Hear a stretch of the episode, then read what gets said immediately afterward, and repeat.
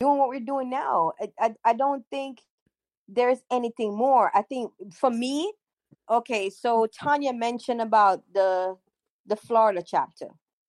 And to be honest, I think everybody doesn't matter what year you graduated, what year you went to Meadowbrook, or what year, you know, how old you are, be it young, 10 years younger, you know.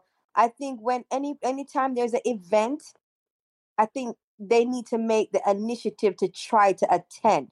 I'm not putting I'm not saying that, you know, you know, sometimes schedule conflict or whatever the case may be, but I think more more people need to to show up for the events.